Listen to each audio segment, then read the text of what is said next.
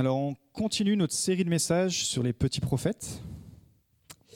La semaine dernière, on avait vu euh, ce que le prophète Habakkuk nous enseignait. Et ce matin, on va voir ce que le prophète Agé nous enseigne. Donc son nom Agé indique pas, j'ai envie de dire, son, euh, son âge. Voilà. Ok. Donc on va aller dans le livre d'Agé. Et on va lire tout le chapitre 1.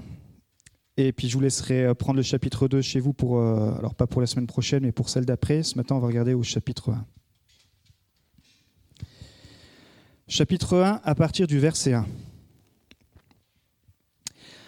La deuxième année du règne de Darius, le premier jour du sixième mois, la parole de l'Éternel fut adressée par l'intermédiaire du prophète Agé au gouverneur de Juda, Zorobabel, fils de Geltiel, et au grand prêtre Josué, fils de Jotsadak.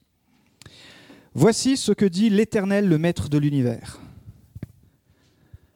Quand le prophète parle en disant attention, le Maître de l'univers a quelque chose à nous dire, il pose l'ambiance déjà.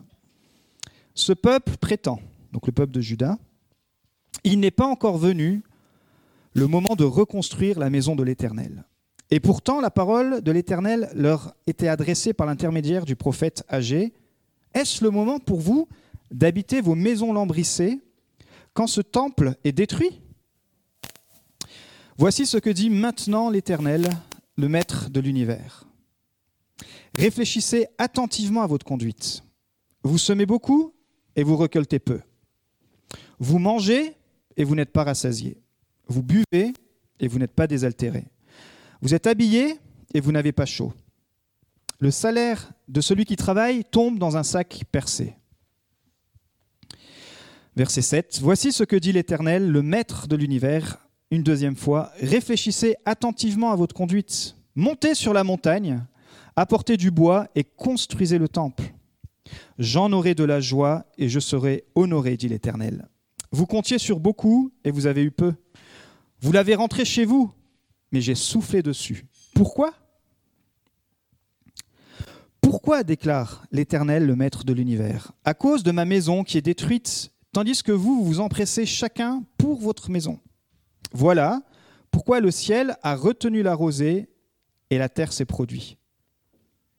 J'ai appelé la sécheresse sur le pays, sur les montagnes, sur le blé, sur le vin nouveau, sur l'huile, sur les produits du sol, sur les hommes et sur les bêtes, sur tout le travail de vos mains. Zorobabel, fils de Shetlaïel, le grand prêtre Josué, fils de Jotsadak, et tout le reste du peuple écoutèrent la voix de l'Éternel, leur Dieu, et les paroles du prophète Agé, conformément à la mission que l'Éternel, leur Dieu, leur avait confiée. Et le peuple fut saisi de crainte devant l'Éternel. Agé, le messager de l'Éternel, dit au peuple, d'après l'ordre de l'Éternel, Je suis moi-même avec vous, déclare l'Éternel. L'Éternel réveilla l'esprit du gouverneur de Juda, Zorobabel. L'Éternel réveilla l'esprit du grand prêtre Josué, et l'Éternel réveilla l'esprit de tout le reste du peuple. Ils vinrent et ils se mirent à l'œuvre dans la maison de l'Éternel, le Maître de l'univers leur Dieu, le 24e jour du sixième mois, la deuxième année du règne de Darius. Seigneur, merci encore pour ta parole, que ces paroles prophétiques, Seigneur, puissent encore nous inspirer ce matin, nous challenger, nous réconforter, nous permettre encore d'aller plus loin. Amen. Alors, pour bien comprendre, saisir en tout cas la pensée des prophètes, il faut bien regarder au contexte et déjà au nom. Donc, Agé, son nom signifie fête, festival. Euh, beaucoup de commentateurs, en tout cas, s'accordent pour dire certainement parce qu'il était né un jour de fête. Mais pour vraiment bien comprendre son message, il faut le replacer dans le contexte historique. On avait vu avec Habakkuk la semaine dernière qu'il y avait cette prophétie qui était annoncée comme quoi Babylone allait s'élever et venir détruire Jérusalem. Eh bien effectivement, la prophétie s'est réalisée en 586. Babylone a conquis euh, Jérusalem et a détruit la ville ainsi que le temple, et la majorité des Juifs ont été déportés à des milliers de kilomètres, donc à Babylone, en tant qu'esclaves se sont retrouvés loin de Jérusalem, donc sans temple, sans tous les rites sacrificiels, et du coup la vie religieuse, ils en ont été complètement coupés. Ils ont été dans un pays sans culte, sans religion, euh, tout a été stoppé d'un coup pour eux. On pourrait dire, pour utiliser une expression qu'on a beaucoup utilisée, ils étaient étrangers sans pouvoir pratiquer leur foi. Ils avaient juste le droit comme on voit avec Daniel, ils avaient juste le droit de prier en direction de Jérusalem. Comme nous, on avait juste le droit de prier depuis chez nous ou de prier depuis les réseaux pendant ce temps de confinement, bah, eux, c'était pareil. Et donc, en 539, un nouveau gouvernement va, se monter, c'est la Perse. Et la Perse, avec, euh, euh, et ça on voit ça dans le livre d'Esdras, il faut lire en parallèle le livre d'Esdras, il nous, il nous montre que finalement euh, la Perse va renverser Babylone, ok? Donc 586 Babylone, là en 539, toujours avant, Jésus-Christ. Et Esdras nous montre que le roi de Perse, donc qui a conquis Babylone, Cyrus, deux ans après la prise du pouvoir, lui, il va avoir un cœur, Dieu va toucher son cœur et il va permettre aux Juifs de retourner à Jérusalem. Il va leur dire, c'est bon, moi je vous libère, allez-y, mais dans un but précis, allez-y pour reconstruire votre temple. Allez-y, il y a toute l'histoire d'Esther, il hein, faut lire tous les livres historiques qui vont dedans, c'est super passionnant. En tout cas, au moins euh, Esdras et puis Esther. Et donc, ce roi va autoriser 50 000 juifs avec Zorobabel, le prêtre Josué et les deux prophètes, donc Agé, qui sera suivi euh, par Zacharie quelques temps après. Et donc, il va les envoyer pour qu'ils reconstruisent leur temple à, Babylone, ce qui était incroyable. Mais dans la prophétie, Dieu avait dit aussi que Dieu allait détruire Babylone. Vous vous rappelez, on a vu ça dans Habakkuk. Donc tout s'est réalisé. Et donc ce roi de Perse euh, a autorisé les Juifs à retourner. Et ils, ils sont effectivement fait ce grand pèlerinage. Et avec les 50 000, ils sont arrivés. Et il fallait tout refaire, tout reconstruire. Ils étaient libres. Ils étaient déconfinés, ils étaient en liberté, ils allaient pouvoir retrouver leur culte. Et ils ont commencé. Et ils ont commencé par poser les fondations, ils ont refait les fondations du temple, et ils ont remis en place l'autel avec les sacrifices de base. Mais qu'est-ce qui s'est passé? Ils étaient vraiment passionnés, ils étaient à fond dedans, mais tout à coup, les Samaritains et certains Perses sont venus euh, les effrayer. Vous pourrez lire ça, ils sont venus les, euh, leur faire peur, etc. Et petit à petit, la motivation s'est arrêtée, et finalement, ils se sont arrêtés de construire le temple. Et comme ils se sont arrêtés de construire le temple, ils sont tombés dans l'apathie spirituelle, puisque finalement, euh, c'était vraiment lié avec ce que Dieu leur avait demandé. Et on se retrouve là, 16 ans après les travaux ont été abandonnés. 15 à 16 ans après, les travaux ont été abandonnés. Et là, en 520, donc sous l'intervention euh, d'Agé, avec ce roi qu'on vient de lire là dans cette, dans cette lettre, la construction du temple va reprendre. C'est-à-dire qu'il va aller là, il va dire, mais attendez les gars, waouh, ça fait 15 ans que vous êtes bloqués, mais il faut reprendre la construction du temple, donc en moins 520, et en 5 ans finalement, le temple sera construit. Et ensuite, après, vous pouvez lire Néhémie, où ça va être les murailles. Vous voyez le truc. Mais là, aujourd'hui, c'est pour ça les prophètes, il faut quand même prendre un peu de temps pour situer, sinon on peut passer à côté du, message. Et donc, le message d'Agé, c'est un message d'urgence, mais c'est un message de réveil. C'est un message de réveil spirituel, et c'est le premier prophète à exercer ce qu'on appelle post-exilitique, c'est-à-dire après que les Juifs, justement, soient retournés de l'exil à Babylone. Et son ministère a duré que quatre mois, décembre, de août pardon, à décembre en 520. Et en quatre mois, il lui a fallu juste quatre mois pour renverser une situation qui était bloquée depuis une quinzaine d'années. Et on voit que sur ces quatre mois, il a donc il a prononcé quatre oracles, quatre prédications, on va dire, très puissantes, très profondes, très challengeantes. Et ces messages, ce qui est intéressant, c'est que sont des messages d'urgence pour son époque, mais aussi pour nous aujourd'hui. Et euh, le message est là, c'est qu'il y a urgence, comme pour eux, à mettre les priorités au bon endroit, comme pour nous aujourd'hui, il y a urgence à mettre les priorités au bon endroit. Il y avait urgence pour eux à construire le temple. Il y a urgence pour nous à construire le royaume de Dieu. Il y a urgence pour eux à vivre un réveil spirituel. Pour nous aussi, il y a urgence. On aspire à vivre un réveil spirituel. Et là, le message pour eux est simple, c'est il est temps de rebâtir la maison de l'Éternel. Donc le titre de mon message, c'est Il y a urgence. Et on va voir le premier point. Urgence à quoi? Urgence à discerner les temps verset 2. Voici ce que dit l'Éternel, le Maître de l'univers. Ce peuple prétend, il n'est pas encore venu le moment de reconstruire la maison de l'Éternel. Et pourtant, la parole de l'Éternel leur était adressée par l'intermédiaire du prophète âgé. Est-ce le moment pour vous d'habiter vos maisons lambrissées quand ce temple est détruit?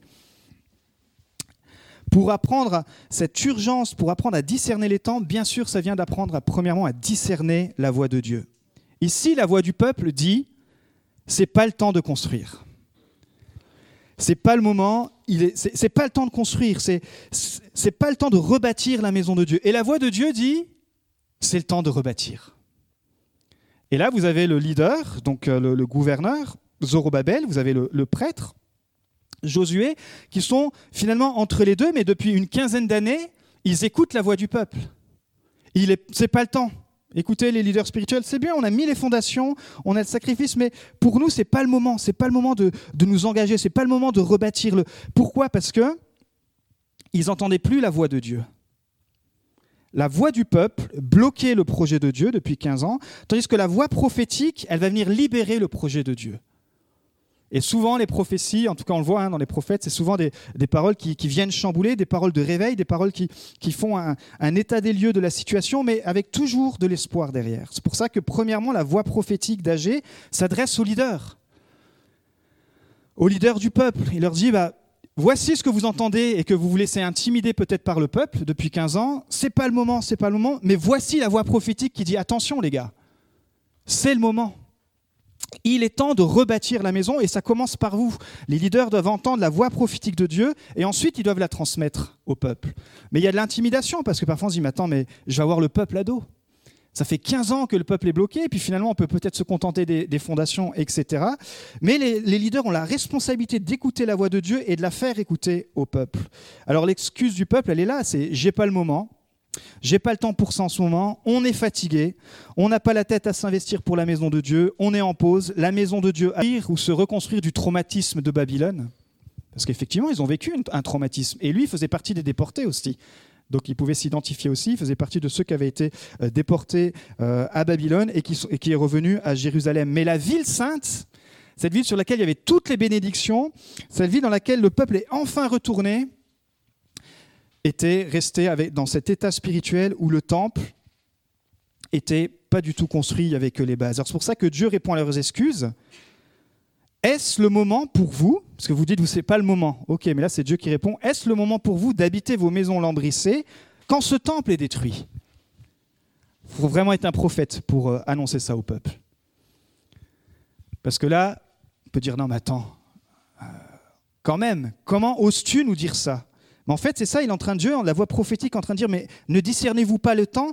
Il y a urgence, le temple est détruit, vous vous occupez de vos maisons lambrissées, et en fait, quand vous regardez lambrissées, ça veut dire quoi? Ça désigne des maisons qui étaient construites avec des matériaux nobles. Pourquoi je vous ai parlé du contexte? Parce que ces matériaux, en fait, c'est ceux qui avaient été donnés par Sirius pour reconstruire le temple. En fait, c'était du bois, de la décoration d'intérieur. Et ce qui s'était passé, c'est qu'ils avaient tout le matériel pour construire le temple, mais comme ils ont eu peur, ils se sont arrêtés et ils ont pris le matériel du temple, qui était destiné au temple, par un roi en plus païen, pour embellir leur propre maison. Et là, Dieu, il dit, OK, vous avez des excuses, bah, je vais répondre à vos excuses, mais je vais répondre jusqu'au bout. Vous voyez, j'ai pas juste... Euh, et ça, ça nous fait mal hein, parfois, mais c'est toujours c'est, cette justice et cet amour en même temps qui sont là, qui parfois pour nous sont un peu euh, perturbateurs. Mais depuis son retour, le peuple avait pris le temps de reconstruire sa maison, il n'y avait rien de mal à ça, mais il l'a fait déjà avec un matériel qui était destiné à la reconstruction du temple. Et en plus, finalement, à force de se concentrer sur leur maison, ils avaient délaissé le temple. Ils avaient délaissé le projet de Dieu. Et Dieu est en train de leur faire comprendre à travers la voix prophétique qu'il est temps de discerner les temps. Vous avez été arrêté pendant un temps, vous vous êtes requinqué, j'ai envie de dire, mais maintenant, il est temps de rebâtir. Discerner les temps. Il est temps de rebâtir. Deuxième point ce matin, il y a urgence à changer d'attitude. Verset 5. Voici ce que dit maintenant l'Éternel, le Maître de l'univers. Réfléchissez attentivement à votre conduite. Vous semez beaucoup et vous récoltez peu. Vous mangez, vous n'êtes pas rassasié. Vous buvez, vous n'êtes pas désaltéré. Vous êtes habillé, vous n'avez pas chaud. Le salaire de celui qui travaille tombe dans un sac percé réfléchissez attentivement à votre conduite. Tout ce que vous faites ne porte pas de fruits. C'est dur comme parole, c'est vraiment on, presque de la confrontation, mais en fait il est en train de le dire, vous fonctionnez, mais sans moi. Vous fonctionnez, mais sans Dieu, sans la présence de Dieu. Moi, je ne vous ai pas libéré de Babylone pour ça. Moi, je ne vous ai pas libéré de cette captivité pour ça. Vous ne pensez qu'au travail, qu'à votre travail, qu'au loisir, au manger, au boire, etc., aux vêtements. Mais en plus, vous faites tous ces efforts et pour rien.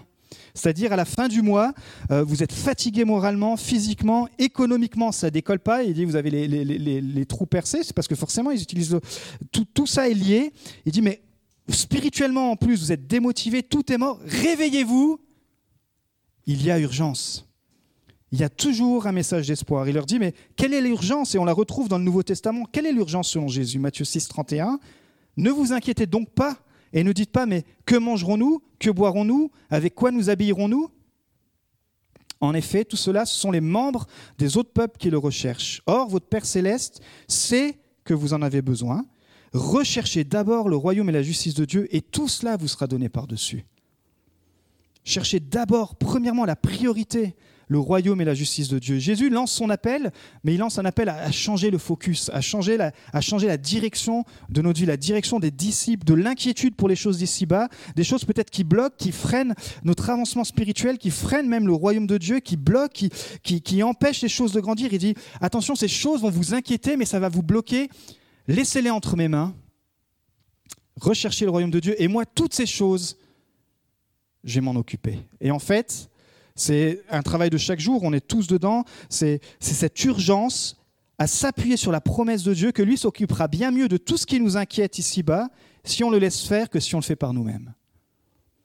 Mais c'est un sacré, un sacré acte de foi tous les jours, parce que tous les jours on est confronté à certaines situations, on dit bah, Seigneur, Ok, je vais laisser ça, gérer cette situation entre tes mains parce que je veux continuer. Je sais qu'il y a urgence. Est-ce qu'il n'y a pas urgence en France à ce que l'évangile soit prononcé, soit annoncé, à ce que euh, l'évangile soit euh, déversé partout? Bien sûr, vu le nombre de peu de chrétiens, est-ce qu'il n'y a pas urgence même à Beaune, dans nos villes, dans nos campagnes, comme on l'a chanté? Bien sûr, il y a urgence parce que Jésus revient bientôt et il nous a donné cette belle mission de pouvoir annoncer l'évangile afin que quiconque croit euh, soit sauvé. Et Agé ici les invite à, changer de focus à travers la voie prophétique. Il dit, Dieu leur demande s'il est juste qu'ils se préoccupent davantage de leur bien-être et délaissent la maison de Dieu. Leurs priorités ne sont pas au bon endroit, ils sont endormis spirituellement, chacun s'occupe d'embellir sa maison, chacun est bien chez soi, son travail, ses loisirs, mais ils ont abandonné le plus important, la construction du temple. Bien sûr, que représente le temple? Ça représente la présence de Dieu. En gros, Dieu leur dit, sortez de la passivité et construisez le temple. On voit ça au verset 7. Voici ce que dit le maître de l'éternel de l'univers. Réfléchissez attentivement encore une fois à votre conduite, montez sur la montagne, apportez du bois, donc ce même bois que eux finalement ils avaient utilisé pour leur maison, dit laissez tomber, mais allez chercher du bois dans les montagnes et construisez le temple, et voici la raison. J'en aurai de la joie et je serai honoré, dit l'Éternel. Ce projet vient de Dieu. Construire le royaume de Dieu, voici la volonté de Dieu pour chacun de ses disciples. Ça vient de Dieu, ça honore Dieu, ça lui donne de la joie. Parfois on se pose la question, mais où est la volonté de Dieu? Où, est la mission de l'Église? Mais notre mission de l'Église, elle, est très simple, c'est de construire le royaume de Dieu euh, ici dans cette ville, mais chacun dans nos familles, là où Dieu nous demande de, pouvoir le faire. Et là, où est la volonté de Dieu? Bah, Construisez le temple. Quelle est notre mission? Construisons le royaume de Dieu. Et là, vous verrez qu'on sera sur sa volonté, mais une volonté en plus qui lui fait plaisir. Dit Waouh, Seigneur, ok. Ton temple, en fait, la faire ça, en plus, c'est pour te donner de la joie à toi. Ça va, ça va t'honorer, ça va te donner de la joie. Et on sait aussi que nous-mêmes, nous sommes le temple du Saint-Esprit. Euh, et, c'est pour ça que les, évangiles, Jésus, les, lettres nous, appellent à, laisser le Saint-Esprit examiner nos attitudes, dire bah, je suis le temple du Saint-Esprit. Est-ce que le Saint-Esprit a, toute la, liberté de pouvoir grandir dans ma vie? Euh, On sait que c'est écrit que les œuvres de la chair sont évidentes, elles sont opposées à celles de l'Esprit. À chaque fois que je pense que j'ai pas besoin de changer, je marche selon la chair. Je marche dans l'autosuffisance spirituelle. Je dis non, je n'ai pas besoin de changer, moi. Et bien ça, c'est l'autosuffisance spirituelle qui va, qui va me bloquer, qui va m'empêcher d'aller plus loin. Alors dire, Seigneur, Merci, je, te remets ma vie. Merci d'examiner, sonde mon cœur, afin que, encore une fois, notre désir, c'est de ressembler davantage à Christ. Et on sait qu'on n'aura pas assez de cette vie sur terre pour lui ressembler, mais c'est notre objectif, dire Saint-Esprit, merci de nous réveiller en moi cet esprit qui, me pousse à t'aimer davantage et à te laisser me transformer, non pas par obligation, par condamnation, par loi, etc., mais par ton amour. Comme quand, quand tu te maries, bah forcément tu changes. Parce que tu as envie de. Le couple s'adapte afin de pouvoir grandir ensemble. Laissons le Saint-Esprit, encore une fois, grand, laissez le Saint-Esprit construire dans notre vie le temple de Dieu. Et ici, une des leçons spirituelles, c'est ça c'est ne nous arrêtons pas aux fondations comme c'était leur cas. Le peuple avait juste construit les fondations du temple. D'accord? Et ensuite, ils ont été, euh, ils ont été stoppés. Ils avaient remis en place l'autel pour les sacrifices, c'est-à-dire le minimum. Ils ont eu peur, ils se sont arrêtés de construire, et pendant 16 ans, 15-16 ans, leur révélation a été limitée à quoi? Non seulement pour eux, mais pour les peuples extérieurs, a été limitée aux fondations du temple. Leur révélation, elle était limitée aux bases, j'ai envie de dire aux bases, et aujourd'hui on pourrait dire aux bases de la foi. Et, euh, ils ne voyaient plus le besoin de continuer les travaux, ils ne savaient plus discerner le temps, ils ne voyaient plus l'urgence, ils n'entendaient plus la voix de Dieu. Si je me contente dans ma vie du salut, des bases, moi aussi, au bout de 15-16 ans, je vais être en décalage spirituel. Moi aussi, au bout d'une quinzaine d'années, si je, si juste, parce que le salut, on sait très bien que le salut, c'est par grâce, c'est vraiment la, euh, base, on n'a rien à faire, on a juste à, enfin, on n'a rien à faire, on a à se repentir, à demander pardon, et on reçoit le salut. Mais si je m'arrête au salut, aux fondations, aux bases, 5, 10, 15 ans, 20 ans, 30 ans vont passer, j'arriverai plus à entendre la voix de Dieu dans le sens du discerner les temps, dans le sens du prophétique. Et le peuple était, c'est pas des grosses choses qui leur reproche le, Dieu là. Il est en plus avec le, roi qui avait été en place, il y avait beaucoup de réformes qui ont été faites. C'est pas de l'immoralité, c'est pas du, c'est de, c'est de l'apathie spirituelle. Il est en train de leur dire, mais c'est très bien, je vous ai libéré de Babylone, vous avez été sauvés, mais j'ai plus pour vous. Vous n'êtes pas simplement sauvés, vous êtes appelés. Et ici, ils étaient appelés à construire le temple. Et nous, c'est pareil, on n'est pas simplement sauvés, c'est très bien d'avoir cette étape, mais on est appelés à être la lumière, appelés à reconstruire le temple, appelés à porter la présence de Dieu, appelés à faire des disciples, appelés à construire ensemble. Mais ça demande parfois une voix prophétique qui vient nous secouer, qui dit Waouh, ah oui, c'est vrai, c'est super. Là, je suis, je suis sauvé, je suis bien installé, il y a tout qui va bien. Euh, ok, il y a plus. Ça va me mettre dans l'insécurité, mais j'y vais. Je veux construire, je veux faire avancer le royaume. Et peut-être des situations dans nos vies qui sont bloquées depuis des années, simplement parce qu'il y a une personne qui nous a dit une mauvaise parole, comme eux, ils avaient été intimidés par les choses, simplement parce que du coup, ça nous a, ça nous a découragés. Il y a ce découragement qui est tombé, puis on, est bloqué. Et finalement, ça ne nous empêchera pas, encore une fois, d'être sauvés. Ça ne va pas t'enlever ton salut. Et on n'est pas sauvé par les œuvres, vous avez bien compris ce que je veux dire, mais nous sommes appelés, et c'est une vie tellement plus passionnante, à pas simplement euh, vivre en tant que sauvé, mais en tant qu'appelé. Parce que si nos attitudes, juste la repentance nous permet d'être sauvés, nos attitudes libèrent ou bloquent les bénédictions de Dieu par contre.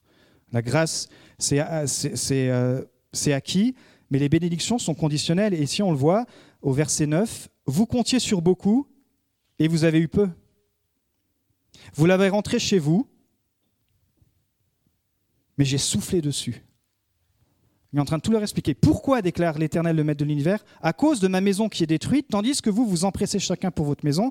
Voilà pourquoi le ciel a retenu la rosée et la terre s'est produite. J'ai appelé la sécheresse sur le pays, sur les montagnes, sur le blé, sur le vin nouveau, sur l'huile, sur les produits du sol, sur les hommes et sur les bêtes, sur tout le travail de vos mains. Et, en fait, parfois, quand on lit l'Ancien Testament, on dit purée, mais Dieu, c'est qu'un Dieu de jugement, qu'un Dieu de condamnation, alors que dans le Nouveau Testament, Dieu, c'est qu'un Dieu d'amour. Non, non, non. Non, c'est pas incompatible. C'est de, pouvoir le lire avec la justice et l'amour de Dieu. Et dans son amour, il est juste, et dans sa justice, il est amour. Et ici, il aime tellement son peuple qui est en train de le dire parce que je vous aime tellement, eh ben, j'ai amené la sécheresse. Pourquoi? Parce que pour vous, la sécheresse, c'est-à-dire toutes vos ressources, vous comptiez plus là-dessus pour, euh, pour vivre que, et que sur moi, que sur la présence de Dieu. Et à cause de ça, votre sécurité était dans les biens matériels, on va dire, dans tout ce que vous aviez là, mais vous avez négligé la présence de Dieu. Ce à quoi le peuple de Dieu est appelé premièrement. Il leur a dit, par conséquence, dans mon amour et dans ma justice, j'ai été obligé d'envoyer la sécheresse. Encore une fois, c'est, c'est dur pour nous de comprendre. De dire, mais Seigneur, et finalement, qu'est-ce qui se passe? Par amour, Dieu a détruit leurs moyens d'existence afin de les ramener à lui. Et euh, vous savez, c'est sûr, je suis obligé de faire, en tout cas, je suis obligé de faire un parallèle avec le Covid. Pourquoi? Parce que pendant le confinement, on s'est tous jetés et on a vu ça sur des provisions, on a tous fait des réserves, euh, sur le papier toilette notamment, mais euh, les pâtes, etc. On a vu comment les magasins ont été dévalisés, mais on a vu aussi, si vous, êtes un peu dans, vous écoutez un peu l'économie, euh, toute l'économie du bricolage, ça a été le secteur qui a le, plus explosé. Alors c'est facile de faire le rapprochement, mais je ne suis pas en train de dire qu'il ne faut pas bricoler chez soi, mais on s'est beaucoup affairé dans nos maisons parce qu'on a été bloqué chez nous. On s'est, même certains parmi nous, même nous, on a fait des travaux, on s'est mis dedans. Et ça, c'est pas mauvais. Mais Dieu est en train de dire attention.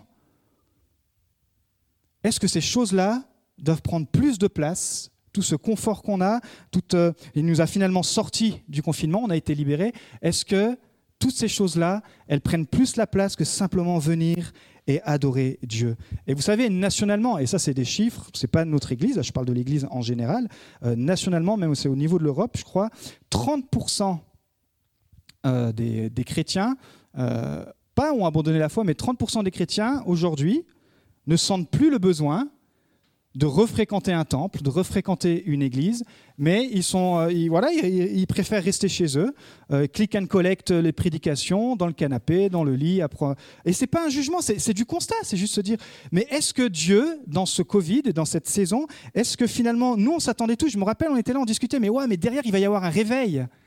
Et vous avez eu les chiffres qui sont sortis derrière, la, la population qui s'est le plus, entre guillemets, réveillée, c'est la tranche d'âge des jeunes, étonnamment mais il n'y a pas eu une explosion de, multiplication d'églises, etc. Non, finalement, euh, ça n'a pas, changé grand-chose apparemment, quand vous, lisez un petit peu tout ce qui se dit sur, euh, sur ça. Pourquoi? Parce que peut-être que tout le monde, on s'attendait à ce que ça crée un réveil, mais finalement, et on l'a vu, ça a révélé en Europe, dans les pays dans lesquels on est en confort, et on a le droit de faire ce constat-là, c'est cette image que Dieu nous montre, c'est qu'il y a une fragilité spirituelle dans nos vies. Et dans les pays qui étaient déjà privés de liberté, je l'ai déjà dit, dans les pays qui vivaient déjà sous l'occupation, etc., eux, ça, les a conduits à aller plus loin avec Dieu, à se rapprocher de Dieu. Aujourd'hui, on est dans, une situation où on peut avoir ce choix. Et ce message, ce n'est pas un message de condamnation, c'est un message de Oh, wake up Est-ce qu'ensemble, on peut se dire Seigneur, et on n'est pas mieux parce que nous, on est ici, puis d'autres chrétiens, c'est pas ça, vous voyez bien ce que je veux dire. Hein mais ici, ici, le message, il est direct. Il dit, vous avez embelli vos maisons, et à la limite, c'est bien pour un temps, mais ne négligeons pas le royaume de Dieu. Et ça ne veut pas dire juste venir à l'église, on est d'accord. On peut venir à l'église tout en négligeant la présence de Dieu. Euh, on est toujours dans, ce, dans cette tension, mais en même temps, de venir pour construire le royaume de Dieu, parce que Dieu nous demande, premièrement, de nous occuper de son royaume. Donc, troisième point, il y a urgence à l'obéissance. Verset 12, Zorobabel, fils de Jethlaliel, le grand prêtre Josué, fils de Josatak, et tout le reste du peuple écoutèrent la voix de l'Éternel. Et c'est vraiment important ça, je vais vous dire pourquoi à la fin. Leur Dieu, leur Dieu, et les paroles du prophète âgé, conformément à la mission que l'Éternel, leur Dieu, leur avait confiée. Verset 14, l'Éternel réveilla l'esprit du gouverneur de Juda, réveilla le prêtre et réveilla tout le reste du peuple, ils vinrent et se mirent à l'œuvre dans la maison de l'Éternel, le maître de l'univers, le 24e jour. Pour une fois, si vous êtes habitué aux prophètes, hein, c'est très rare que les messages des prophètes étaient écoutés. D'ailleurs, Jésus, c'est ce qu'il va dire. Mon peuple a tué tous les prophètes. Non seulement ils n'écoutaient pas le peuple, généralement, mais en plus, il les tuait, les prophètes. Parfois, on tue des messages prophétiques, on tue des, des, onctions prophétiques, on tue des, choses parce que c'est assez cash généralement les messages prophétiques. Et là, pour une fois, et c'est très rare, les leaders, premièrement, se sont mis en question. Zoro, enfin Zorobabel, le prêtre, se dit Ok, effectivement, il faut qu'on apprenne à discerner les temps, il faut qu'on apprenne à changer d'attitude. Et comme l'ont fait, Ensuite, le peuple aussi a suivi. Parfois, ce n'est pas toujours le cas, mais là, le peuple aussi a suivi. Tout le monde a répondu à l'appel. Et ça, c'est hyper rare dans les livres prophétiques. C'est hyper rare. J'étais soulagé d'arriver à la fin de celui ci Waouh, enfin Parce que dans Habakkuk, ils n'avaient pas répondu à l'appel. Hein. Et là, ils ont répondu. Ils ont dit OK. Et l'obéissance, écoutez bien, produit l'esprit du réveil. L'Éternel réveilla. L'Éternel force pas. Il envoie, il parle, il communique, il utilise des êtres faillibles, donc on peut communiquer de façon faillible, ça c'est sûr. Mais là, dans, ce cas-là, il communique et, comme ils vont voir qu'il y a de l'obéissance, il dit bah ok, vous avez fait votre part, ça libère ma part. Et sa part, c'est de réveiller. Réveiller vient de l'hébreu, qui se traduit aussi par sortir du sommeil, remuer, secouer. Il y a un groupe de louanges qui s'appelle Planet Shaker, c'est ça, c'est secouer il est venu secouer ce peuple, secouer les leaders et dire c'est bon, vous avez fait votre part, vous êtes OK pour obéir, vous ne savez pas trop où ça va aller, mais alors moi je vais venir vous secouer. Et un message qui les a invités vraiment à sortir de leur léthargie spirituelle, un message qui secoue, un message de réveil. Un message qui nous sort de notre confort, un message qui, qui fait comme un, état des lieux de, de, notre vie spirituelle, qui nous examine, qui nous met dans nos retranchements, mais qui nous emmène derrière à aller plus loin. Pas à nous comparer, mais aller plus loin. Un message d'urgence, de feu, de réveil. Dieu secoue son peuple, mais le laisse maître de sa décision. Et c'est la même invitation pour nous. Parfois, et j'espère que Dieu continue et a le droit de nous secouer. Et moi, des fois, je me dis, Seigneur, oui, je vais encore rester vulnérable pour que tu puisses encore me secouer. Parce que ce message me le dit à moi, premièrement. Puisque, premièrement, il s'adresse aux leaders, ce message. Il nous a dit Zorobabel et Josué, puis le peuple. Je suis dans ce processus. Avec ma femme, nous sommes dans ce processus et on vous le livre aussi puisque c'est encore un message qui est pour aujourd'hui d'actualité. On veut vivre quelque chose de puissant avec Dieu. On veut que Dieu puisse, on l'a chanté, bénir nos nations, secouer nos villages. Ça commence par un homme, une femme, ça commence par un jeune, ça commence par quelqu'un qui dit, OK Seigneur, me voici. On y va. On y va Seigneur, secoue-moi, secoue-moi, secoue-moi. Je suis bien dans mon salut et ça ne changera pas ma place au paradis, vous avez bien compris. Le salut, c'est la base mais nous sommes appelés. Et si tu veux vivre en tant qu'appelé, alors forcément Dieu va te secouer. Si te secoue en ce moment, c'est parce qu'il y a cet appel qui est au fond de toi et il a envie de te secouer. L'obéissance produit l'action du Saint-Esprit. Je termine avec ça, pour ça que les chiffres sont importants. Savez-vous combien de temps après avoir entendu ce premier message, le peuple a réagi? Souvent on dit, bon, on verra, on verra. 23 jours, c'est les jours qui sont donnés à la fin. 23 jours après, ils ont eu le temps de se voir, de prier pour ça, ils se sont dit, ok, 23 jours après, ils ont décidé, on y va. Ils se sont dit, les fondations, c'est bien, l'autel du sacrifice, c'est bien, mais Dieu nous appelle à construire le temple. Alors on y va, les amis. Et ils y sont allés. Pourquoi? Parce que quand on laisse Dieu briser notre orgueil, quand on, essaie de, marcher sur le chemin de Christ, le chemin de l'humilité, alors l'esprit du réveil nous pousse à l'action et ça devient plus facile. Pas les circonstances, mais l'œuvre, l'onction, le, chant, la vision. Il y a des choses qui s'ouvrent, il y a une accélération. 16 ans bloqués, et en 23 jours, il y a une accélération. Voyez, parfois c'est. Mais le message était là, et c'était un message vraiment de réveil, un message d'appel à se dire Ok, les gars, euh, c'est très bien les fondations, mais on veut aller plus loin. 16 ans, une situation bloquée. Et avec un message prophétique, et des leaders qui se soumettent, un peuple qui se soumet, l'obéissance, euh, la volonté de laisser le Saint-Esprit agir, et en 23 jours, ces 16 années de léthargie spirituelle, ces 16 années de... ont été renversées en un peuple, en une unité qui s'est levé pour construire le temple. Alors j'ai terminé ce matin simplement par la prière.